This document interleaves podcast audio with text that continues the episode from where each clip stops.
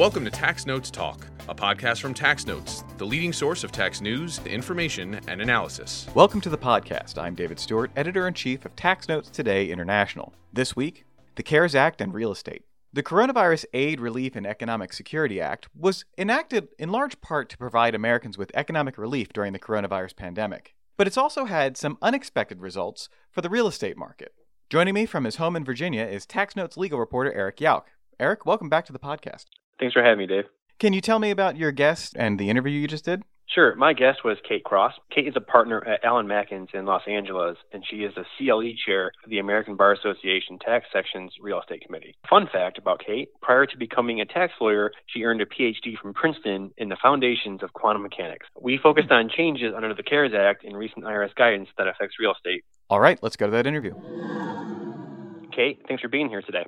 Hey, thanks, Eric. Great to be here. So, before we jump into some of the changes that affect real estate, I think a little background will be helpful to kind of set the stage for what we're going to talk about. So, for decades, the IRS struggled with auditing partnerships, and that stems from the fact that partnerships, for the most part, aren't taxpayers. Partners pay the tax. So, when the IRS audits a corporation, it audits the entity, and the entity filed a tax return and paid tax previously. It's not the case for partnerships, though. While they file an annual information return, the items are reported to partners, and they take those into account on their returns. After decades of struggling with this, Congress enacted the Centralized Audit Regime in the Bipartisan Budget Act of 2015. And that allows the IRS to audit partnerships and issue assessments at the entity level. Although it was created in 2015, it wasn't effective until the 2018 tax year. Now, we could spend eight hours on the nuances of the BBA. That's not the focus today. However, one portion of the BBA is a major issue for the topics we will cover today. Under the BBA, partnerships can't simply file amended returns and make changes to prior years. Instead, they have to file an administrative adjustment request, or AAR. Now, the AAR concept isn't entirely new, although it is different under the BBA. Now, fast forward to the end of 2017 when the Tax Cuts and Jobs Act is enacted and overhauled the tax code. Fast forward even further to now. We're in the midst of a global pandemic, and Congress and Treasury are rushing to change the tax code so businesses and individuals can get their hands on some much needed cash. One hurdle in that process, though, is the AAR. Kate, what is an AAR, and how does it differ from filing an amended tax return? Well, thanks, Eric. So this gets to a, a, general problem with the BBA, and that is it's very hard to get a refund. And this is something I think most people weren't expecting when this legislation was enacting. Normally, if a person pays too much tax for a tax year, they can get a refund, and there might be procedural rules they have to to follow. But if they follow all the rules, they should be able to get their money back if they paid too much. And that's the approach that we had under TEFRA as as well before the BBA if a partnership reported too much income or misallocated income. So a partner reported too much income on its tax return and paid too much tax, that partner was able to get a refund. Then along comes the BBA, which made many significant changes. And, and one of the most significant is that it's incredibly difficult to get a refund at all. And really, the easiest way to think about it is the only way to get a refund is if the IRS makes an adjustment to your previously filed filed return. And the partnership avails itself of the amended return modification rule under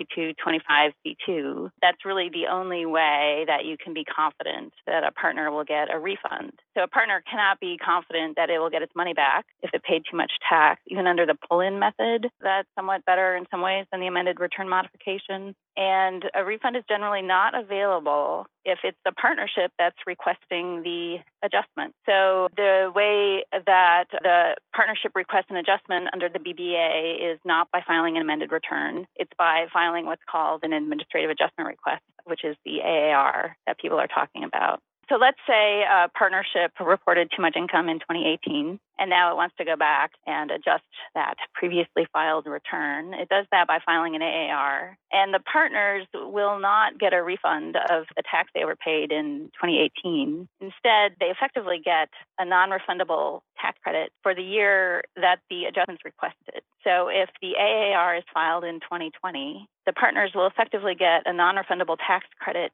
that they can use in 2020. And as we all know, a lot of taxpayers are going to be in a loss position for 2020. So they may not owe any tax for their 2020 income anyway because they have no net income. And tax credit then is pretty much useless. So, one question on that if they get the benefit in the year that they file it in 2020, does that mean that they wouldn't get any benefit until possibly 2021 when they file their 2020 tax return? That's right. That's when the benefit would happen if they get any benefit. So, so to run through a, a simple example and make this more concrete, let's say the partnership allocated $100 million too much income to me because I'm fantastically wealthy and make uh, great investments. And so I had uh, too much income allocated to me in 2018 and I paid $37 million too much tax for 2018. And now the partnership realizes the error of its ways, and so it wants to correct its 2018 return. So if it files an AR in 2020, I would go back and recalculate the amount of tax I should have paid for 2018. And I would say, oh, crap, I paid $37 million too much tax. But instead of just getting a straight out refund of that money, I reduced my 2020 tax liability by $37 million. And so that means that that affects me when I'm paying my taxes for 2020. So that means that I don't get cash right now. And it also means that if I have net losses for 2020 because I'm a restaurant owner or in retail or, or some other industry that's significantly impacted by COVID 19, my 2020 tax liability is zero anyway. And I'm not going to get any benefit from a $37 million tax credit for 2020. And I can't carry that forward to another year or back to an earlier year. I just lose it. One point I want to add that I have been receiving questions on is there's an example in the regulations under 6227 that might look like you can get a refund with an administrative adjustment request, but that example is actually addressing something else. So, what that example is talking about is say in the first few months of 2020, things were going really well. So, I paid a million dollars of estimated tax because I thought I was going to have an amazing year. And it turns out that actually my tax liability for 2020 is zero. So, I don't owe any tax. So, I should be able to get that million dollars of estimated tax payment for 2020. So under normal rules, I can get that back. And if I'm this partner in this partnership that made this error in 2018, that doesn't change anything. I should still be able to get that million dollars that I overpaid for 2020. I can get that back and I can get a refund of that amount, but I don't get the $37 million back that I paid for 2018. Thanks for the background on the AAR, Kate. Now that we know what an AR is, and why it matters for partnerships looking to amend returns, let's turn to some of the CARES Act changes where this all comes together. So, by way of background, the TCJA the deduction for bonus depreciation to 100% for assets with a recovery period of 20 years or less. Another change was the reduction of several improvement property classes into just qualified improvement property, QIP. However, in that process, lawmakers forgot to give QIP a 15 year life and made bonus depreciation unavailable because it had a 39 year life or a 40 year alternative depreciation system. In that process, some property that used to have a 15 year life now had a 39 year life. This is referred to as the retail glitch. But the CARES Act changed that. So now QIP does qualify for bonus retroactively. Now, something else to add is business interest expense under the TCJA was generally limited to interest income and 30% of adjusted taxable income. However, real estate businesses can opt out of those limits, but they had to depreciate property using the ADS timeframes. So before the CARES Act, a taxpayer made a real property election, would have to use ADS for QIP, so it'd use a 40-year life, which wasn't much worse than the 39-year life it otherwise would have had. With the CARES Act fixed, taxpayers have a choice between bonus depreciation of QIP, effectively a one-year life, and no real property election, or they can use a 20-year ADS life and choose the real property election and opt out of 163J.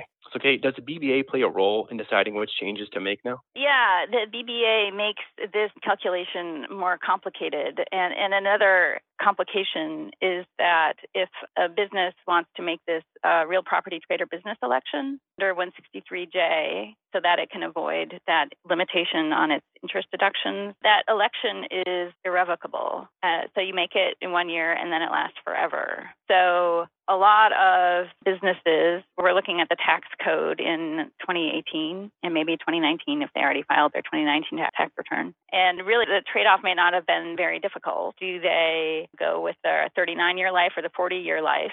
For their qualified improvement property. That's not a big cost to go to a 40 year life if the benefit is they can avoid their the deduction for their interest limitation. So a lot of businesses made real property trade or business election on their 2018 return, and that's irrevocable. So, with the CARES Act now, the whole purpose of these amendments to the qualified improvement property provisions was so that taxpayers could get bonus depreciation for 2018 and 2019. And in order to do that, taxpayers might need to revoke their irrevocable election under Section 163J. And the IRS has helped in that respect. And under Rev Proc 2020 22, it's now possible to revoke an irrevocable election under Section 163J. So that's very helpful. And then the BBA part of this is okay, so now you can go to your 2018 return and report bonus depreciation or maybe a 15 year life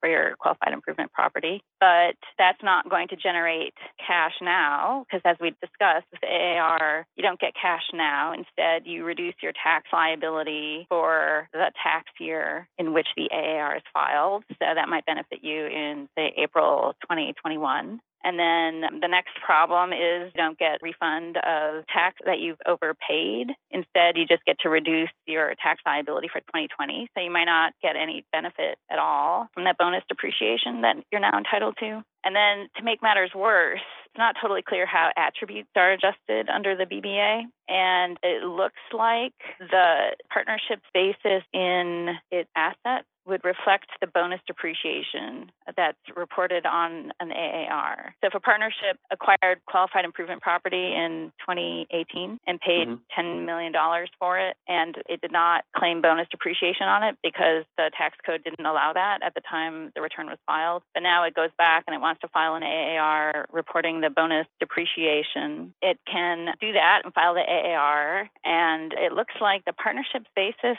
in the property would then be reduced to zero as of 2018, oh, wow. which means that not only do you lose any benefit from the bonus depreciation in 2018, but you never get to get any depreciation deductions for that property in any year. And you might have a corresponding reduction to your outside basis in your partnership interest. So you would be effectively losing $10 million of basis without receiving any tax benefit ever. So, so a partnership might file an AAR to take advantage of this favorable adjustment, and it might actually make everyone worse off forever. And it's not just a timing thing, it's really a permanent harm to the partner's position. I was just going to say, Go so ahead. it sounds like the IRS issued some guidance that may sort of alleviate that problem.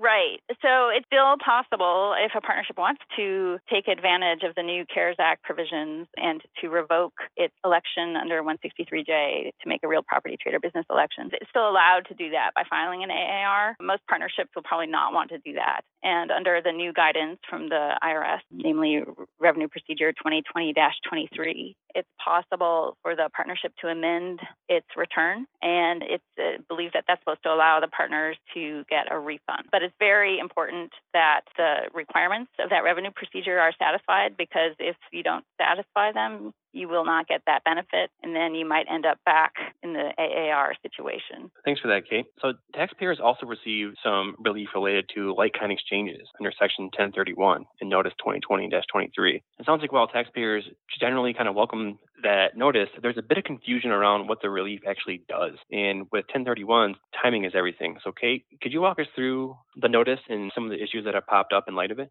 Sure. So, generally, if you're doing a like kind exchange, you have a 45 day identification period and a 180 day exchange period. And the one thing that's clear under this notice, this is notice 2020 23, if either of those deadlines would occur on or after April 1st, that's now extended until July 15th. So that's the part that's clear. The part that's unclear is whether or not you have a minimum 120 day extension for these periods as well, pursuant to Section 17 of Revenue Procedure 2018 58. It looks like you probably don't get that. I believe that the more conservative approach, we might be getting more guidance and more clarity from the government on this soon, which will resolve the question. And then it's also possible that there's a, a mandatory 60 day extension under new Section 7508 Cap A, subsection D, that was enacted at the end of 2019. And it looks like that probably is not available either at present, but hopefully future guidance will clarify this.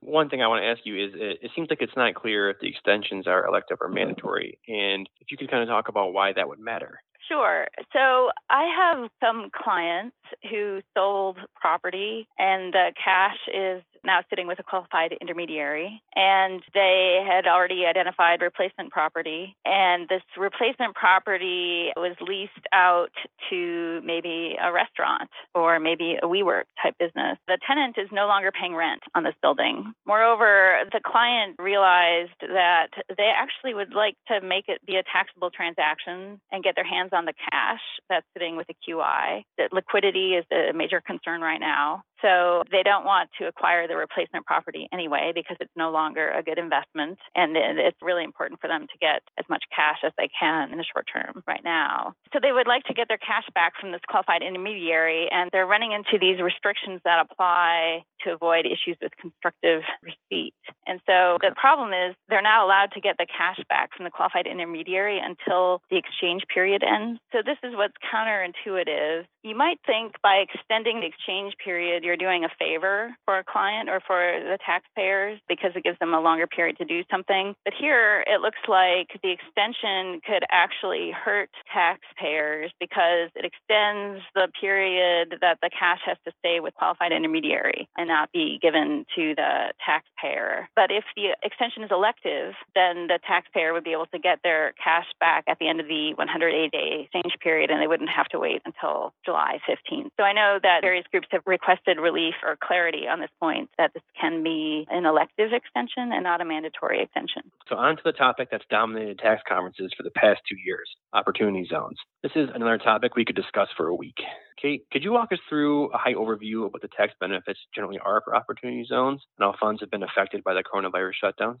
Sure. So, with the opportunity zone tax rules, there are two different kinds of benefits. One is, let's say I uh, sold a Picasso because, as I already discussed, I'm um, incredibly wealthy. So, I sold my Picasso in 2018 and uh, had $100 million of gain, and I didn't want to pay tax on that gain, obviously. So, by making an investment of $100 million into an opportunity zone fund, fund, I can defer that gain until 2026. And I can also reduce that amount of gain that's taxed by either 10% or 15% if I have a five year or seven year holding period on uh, the Opportunity Zone Fund, where that holding period has to end by the end of 2026. So that's the benefits for the Picasso gain that I get. But wait, there's more. In addition to all of that, if I hold my investment in the Opportunity Zone Fund for at least 10 years and then sell that, I don't have to recognize any gain on the sale, even if I've been reporting depreciation from the fund. So everything that would have been depreciation recapture can also avoid taxation. So that's a, an amazing result.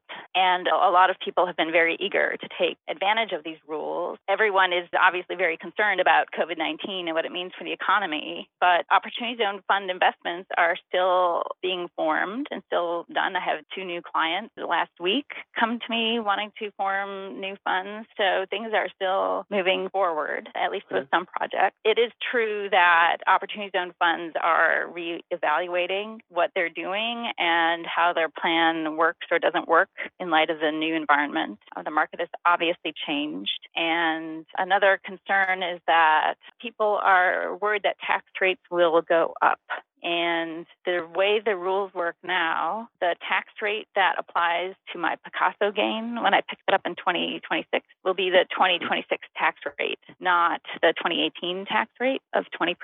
So if the tax rate is substantially higher in 2026, that would be unfortunate. So some people are thinking about whether they want to liquidate their fund or pull out of their fund. And here the tax consequences aren't really that bad because many, perhaps most people have losses in 2020. And so if I pull my investment out now in 2020, that will cause me to recognize my Picasso gain now, but that will be like a 2020 gain, not a 2018 gain. So I can use some of my 2020 losses to offset my Picasso gain. And I, I might have capital losses this year. And as an individual, I can't carry that back to 2018 uh, to shield the Picasso gain to, to shield the Picasso gain if that were recognized in 2018. So by being able to shift that Picasso gain into 2020, I could still be getting a tax benefit, even though it's not the benefit I was hoping to get when I went into the investment. So, looking at things as they stand now, the entire U.S. was declared a disaster area, and that automatically triggers two relief provisions. I was wondering if you could discuss those and how it could affect funds. Sure. So, the regulations automatically have built in some extensions when bad things happen, and these relate to structures where you have your qualified opportunity zone fund, and that's what gets the cash from the investors. And then most funds are structured so that they contribute the cash into a lower tier entity called a qualified opportunity zone business or QOZB. And the QOZB gets what's called the working capital exception because there's a limit on how much cash it can hold. But if it qualifies for this exception, it can hold a lot of cash for a longer time. And, and generally, the exception is that uh, it can hold cash for 31 months before it spends it. The regulations give you some extensions. One of them is if you've applied to the government for a permit or some other governmental action and there's delay because the government is being very slow to get back to you, that will let you extend that 31 month period for holding the cash. And an even better extension is a result of the disaster declaration, which lets QOZB extend the period from 31 months to 55 months. That's an up to 24 month extension. And here it's important to remember this is really just about the safe harbor for how long you're holding cash. This does not appear to change the 62 month period safe harbor for QOZB that has tangible property, and that 62 month period does not appear to be extended as a result of the disaster declaration. And it also does not appear to extend the 30 month deadline for substantially improving property. So, normally for a QOZB, when it's evaluating if it has enough good tangible property, it needs at least 70% of its tangible property to be good property. It either has to be original use property or substantially improved. And to be substantially improved, that means that it has to double its basis. So, if it paid a million dollars to acquire the, the building, it has to spend another million dollars to improve the building, and it has to do that within a 30 month time frame. That 30 month time frame is still set at 30 months. So you might be able to have cash sitting in your bank for 55 months, but you have to be doing enough work and spending enough of the cash on your improvements to um, to get it so that substantially improved. You've doubled your basis within that 30 month time frame. And it sounds like there's also an extension of a grace period for qualified opportunity fund reinvestment. Is that the case? Yeah, that's right. That one, it's so early in when these funds have been set up that this one is not going to be as useful here at, at the moment, but it might become more useful as time goes on. And there's a period here, this is talking about not the QOZB, the lower tier entity, but the, the, the qualified opportunity zone fund itself. If it sells its interest in a QOZB or if it's holding property directly and it sells the, that qualified property and it's holding cash, normally there's a limit on how much cash it would hold. But if it received that cash from the sale or at the distribution from a QOZB, it gets an automatic 12 month to redeploy that cash for new property that qualifies. And as a result of the disaster declaration, the QOF now gets an additional 12 months to reinvest its proceeds. So that's the relief that's already built into the regulations. And then in addition to that, the IRS has given some limited relief to the 180 day period for investing in an opportunity zone fund. So normally you have 180 days from the day you sold your Picasso to the day you invest in the opportunity zone fund. And, and there's some exceptions to how that works. But now with this additional relief, if your 180 day deadline falls between April 1st and July 15th, it can be pushed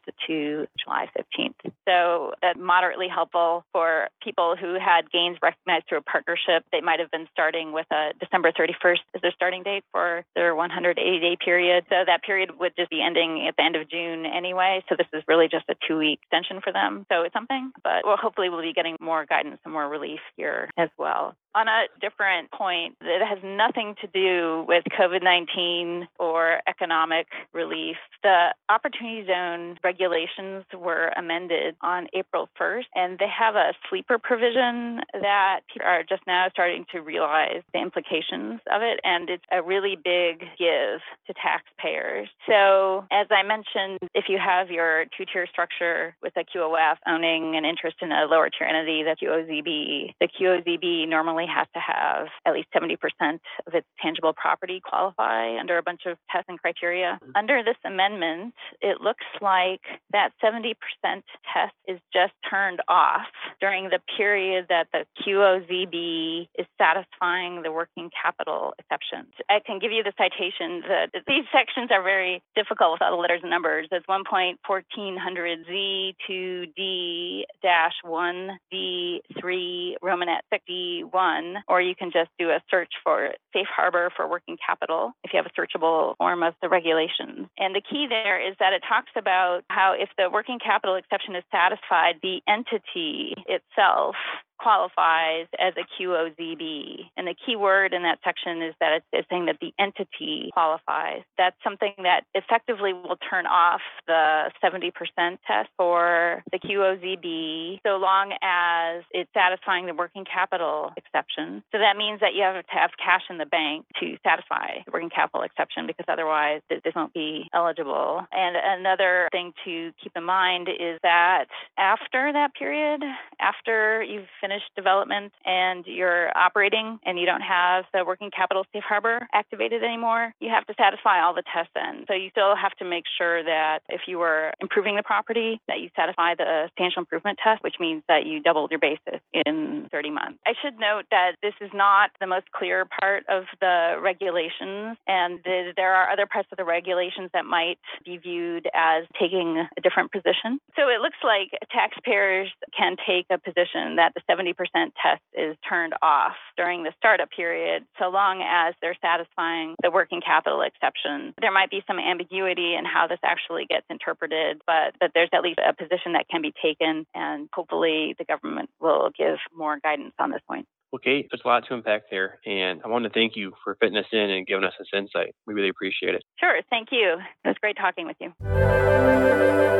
And now, coming attractions. Each week we highlight new and interesting commentary in our magazines. Joining me now from her home is Content and Acquisitions Manager Faye McRae. Faye, what will you have for us? Thank you, Dave. In Tax Notes State, Samantha Breslow discusses the Internet Tax Freedom Act. Roxanne Bland considers the recent focus at the state level on the consumption tax model. In Tax Notes International, Peter Hahn and Hafiz Chowdhury review tax measures to address the economic impact of the COVID 19 pandemic. Dhruv Sanghavi considers HMRC versus Fowler, which addresses income categorization for tax treaty purposes. On the opinions page, Roxanne Bland discusses taxing digital advertising services. Nana Amasarfo looks at the OECD's strong response to major financial crises. And now, for a closer look at what's new and noteworthy in our magazines, here is Tax Notes Executive Editor for Commentary, Jasper Smith. Thanks, Faye. I'm here with Michael Cannon of Gibson, Dunn and Crutcher LLP, calling in from his home in Dallas to briefly discuss his article titled Double Tax Benefits in the CARES Act, which was recently published in our Tax Notes magazines. Welcome, Mike. Thanks. Can you give our listeners a brief overview of your piece?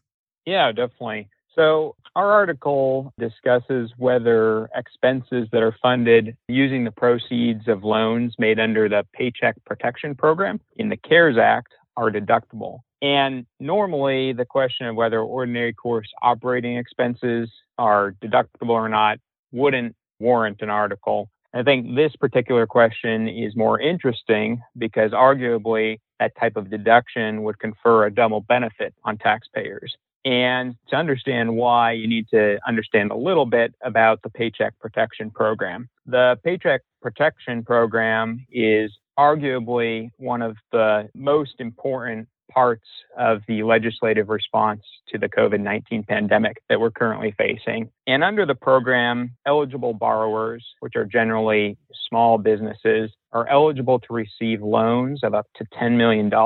And those loans have to be used to fund critical operating expenses, things such as wages, rent, etc. And assuming a loan is used to fund the appropriate types of expenses, then the program provides that the loan can be forgiven. And from a tax perspective, the CARES Act is very clear and explicit in providing that the borrower doesn't recognize income if the loan is forgiven. And this is different than a normal borrower who would generally recognize a cancellation of indebtedness income when that borrower is relieved from having to repay a loan. But the CARES Act is silent about whether an employer can deduct expenses that were effectively funded tax free using the proceeds of one of these Paycheck Protection Program loans. And so the question is really how should that silence be construed? And as our article explains,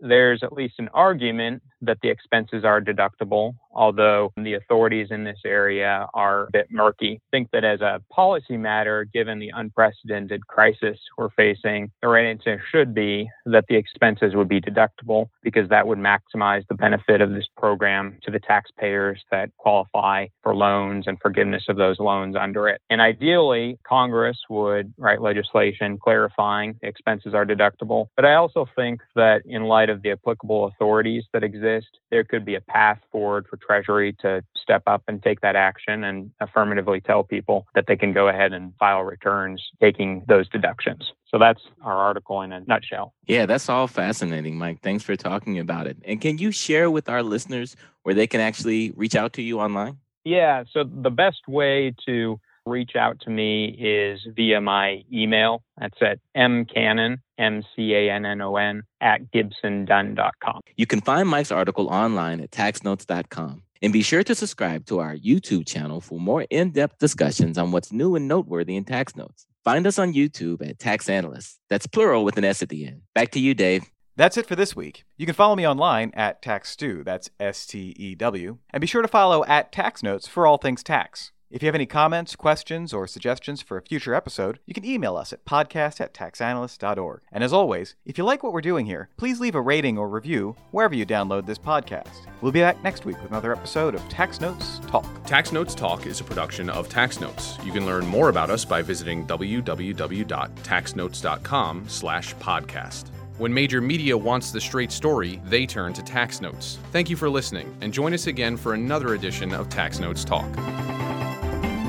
Tax Analysts Inc. does not provide tax advice or tax preparation services. Nothing in the podcast constitutes legal, accounting, or tax advice. A full disclaimer is included in the transcript.